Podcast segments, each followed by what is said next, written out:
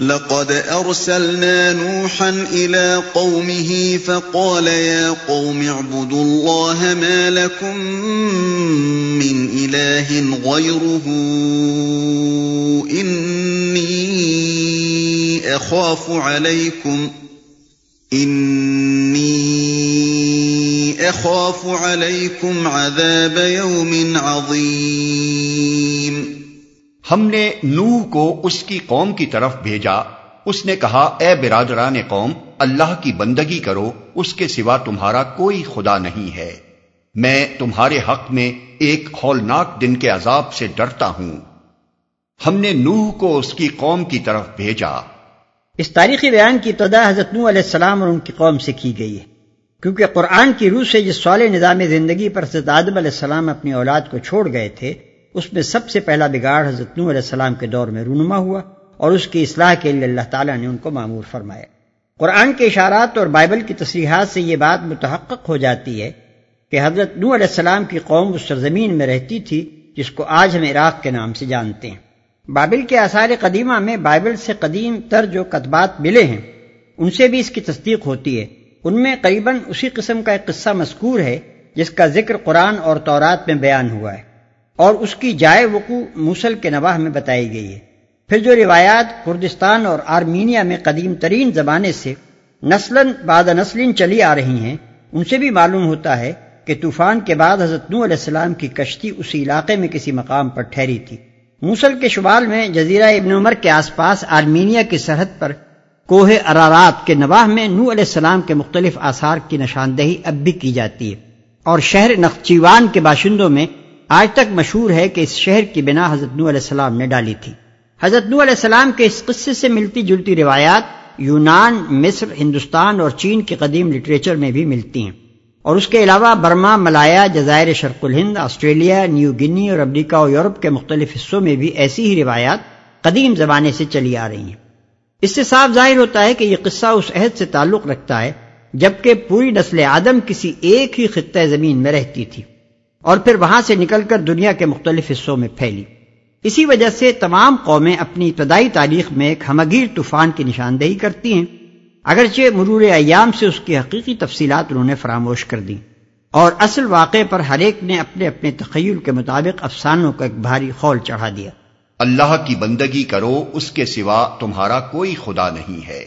یہاں اور دوسرے مقامات پر حضرت نو علیہ السلام اور ان کی قوم کا جو حال قرآن مجید میں بیان کیا گیا ہے اس سے یہ بات صاف ظاہر ہوتی ہے کہ یہ قوم نہ تو اللہ کے وجود کے منکر تھی اور نہ اس سے ناواقف تھی، نہ اسے اللہ کی عبادت سے انکار تھا، بلکہ اصل گمراہی جس میں وہ مبتلا ہو گئی تھی، شرک کی گمراہی تھی۔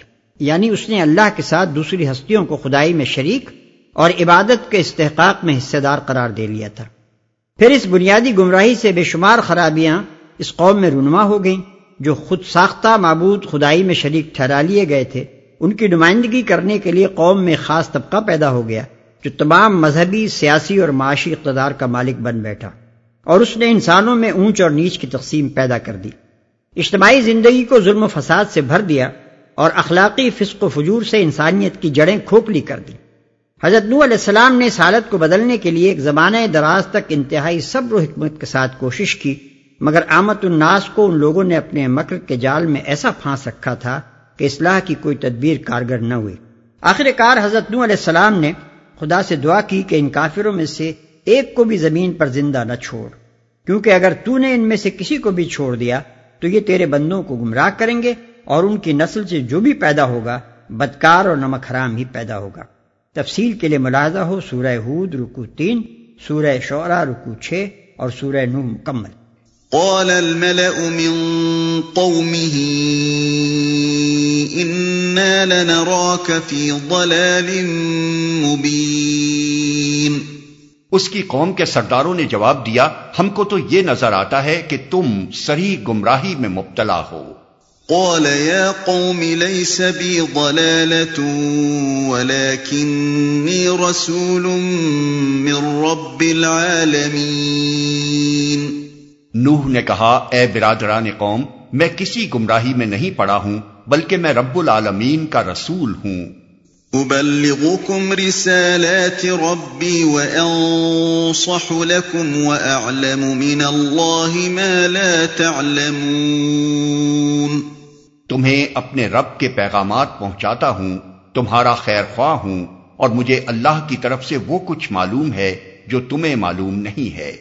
أَوَعَجِبَتُمْ أَن جَاءَكُمْ ذِكْرٌ مِّن رَّبِّكُمْ عَلَىٰ رَجُلٍ مِّنكُمْ لِيُنذِرَكُمْ وَلِتَتَّقُوا لِيُنذِرَكُمْ وَلِتَتَّقُوا وَلَعَلَّكُمْ تُرْحَمُونَ کیا تمہیں اس بات پر تعجب ہوا کہ تمہارے پاس خود تمہاری اپنی قوم کے ایک آدمی کے ذریعے سے تمہارے رب کی یاد دہانی آئی تاکہ تمہیں خبردار کرے؟ اور تم غلط روی سے بچ جاؤ اور تم پر رحم کیا جائے۔ یہ معاملہ جو حضرت نو علیہ السلام اور ان کی قوم کے درمیان پیش آیا تھا بین ہی ایسا ہی معاملہ مکہ میں محمد صلی اللہ علیہ وسلم اور آپ کی قوم کے درمیان پیش آ رہا تھا۔ جو پیغام حضرت نو علیہ السلام کا تھا، وہی حضرت محمد صلی اللہ علیہ وسلم کا تھا۔ جو شبہات اہل مکہ کے سردار حضرت محمد صلی اللہ علیہ وسلم کی رسالت میں ظاہر کرتے تھے وہی شبہات ہزاروں سال پہلے سرداران قوم نوح نے حضرت نو علیہ السلام کی رسالت پہ ظاہر کیے تھے۔ پھر ان کے جواب میں جو باتیں حضرت نو علیہ السلام کہتے تھے، بین ہی وہی باتیں محمد صلی اللہ علیہ وسلم بھی کہتے تھے۔ آگے چل کر دوسرے انبیاء علیہ السلام اور ان کی قوموں کے جو قصے مسلسل بیان ہو رہے ہیں، ان میں بھی یہی دکھایا گیا ہے کہ ہر نبی کی قوم کا رویہ اہل مکہ کے رویے سے اور ہر نبی کی تقریر محمد صلی اللہ علیہ وسلم کی تقریر سے ہو بہو مشابہ ہے۔ اس سے قرآن اپنے مخاطبوں کو یہ سمجھانا چاہتا ہے کہ انسان کی گمراہی ہر زمانے میں بنیادی طور پر ایک ہی طرح کی رہی ہے اور خدا کے بھیجے ہوئے معلموں کی دعوت بھی ہر عہد اور ہر سرزمین میں یکساں رہی ہے۔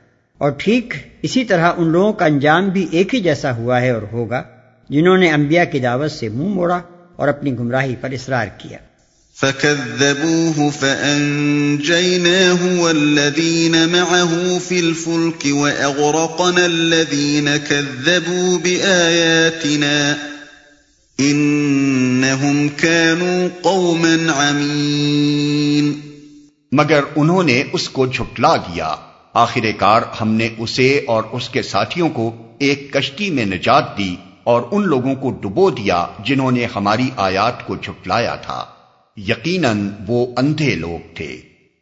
ان لوگوں کو ڈبو دیا جنہوں نے ہماری آیات کو جھٹلایا تھا۔ جو لوگ قرآن کے انداز بیان سے اچھی طرح واقف نہیں ہوتے، وہ بسا اوقات اس شبے میں پڑ جاتے ہیں کہ شاید یہ سارا معاملہ بس ایک دو صحبتوں میں ختم ہو گیا ہوگا۔ نبی اٹھا اور اس نے اپنا دعویٰ پیش کیا، لوگوں نے اعتراضات کیے اور نبی نے ان کا جواب دیا۔ لوگوں نے جھٹلایا اور اللہ نے عذاب بھیج دیا۔ حالانکہ فی الحقیقت جن واقعات کو یہاں سمیٹ کر چند سطروں میں بیان کر دیا گیا ہے، وہ ایک نہایت طویل مدت میں پیش آئے تھے۔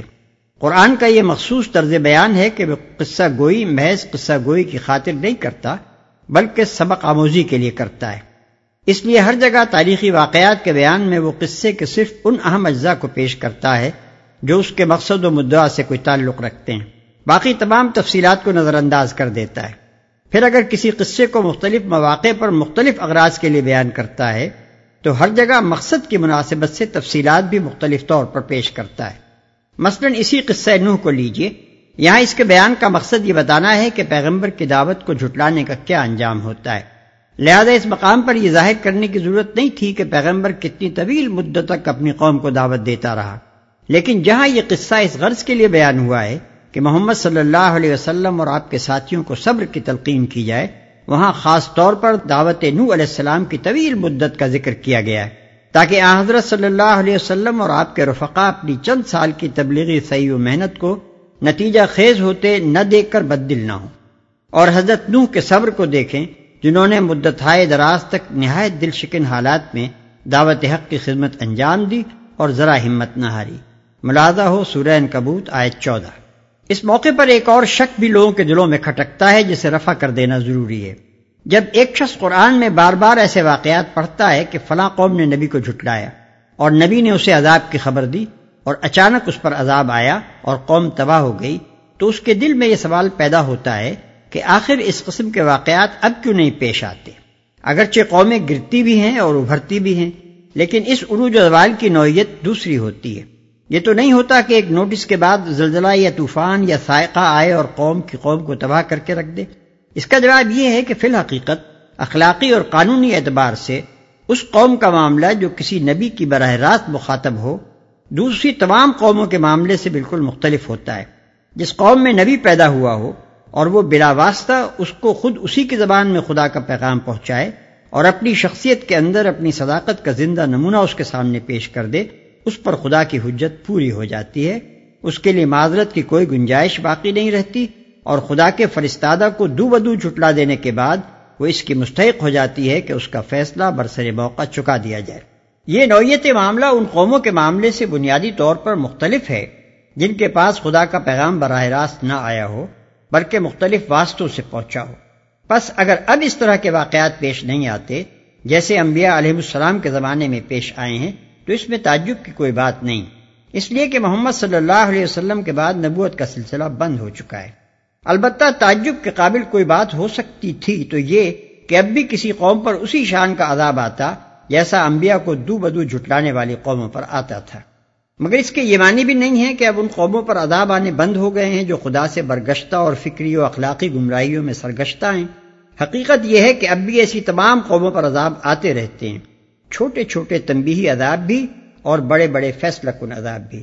لیکن کوئی نہیں جو انبیاء علیہ السلام اور کتب آسمانی کی طرح ان عذابوں کے اخلاقی معنی کی طرف انسانوں کو توجہ دلائے، بلکہ اس کے برعکس ظاہر بین سائنسدانوں اور حقیقت سے ناواقف مورخین و فلاسفہ کا ایک کثیر گروہ نو انسانی پر مسلط ہے، جو اس قسم کے تمام واقعات کی توجیح طبیعتی قوانین یا تاریخی اسباب سے کر کے اس کو بلاوے میں ڈالتا رہتا ہے۔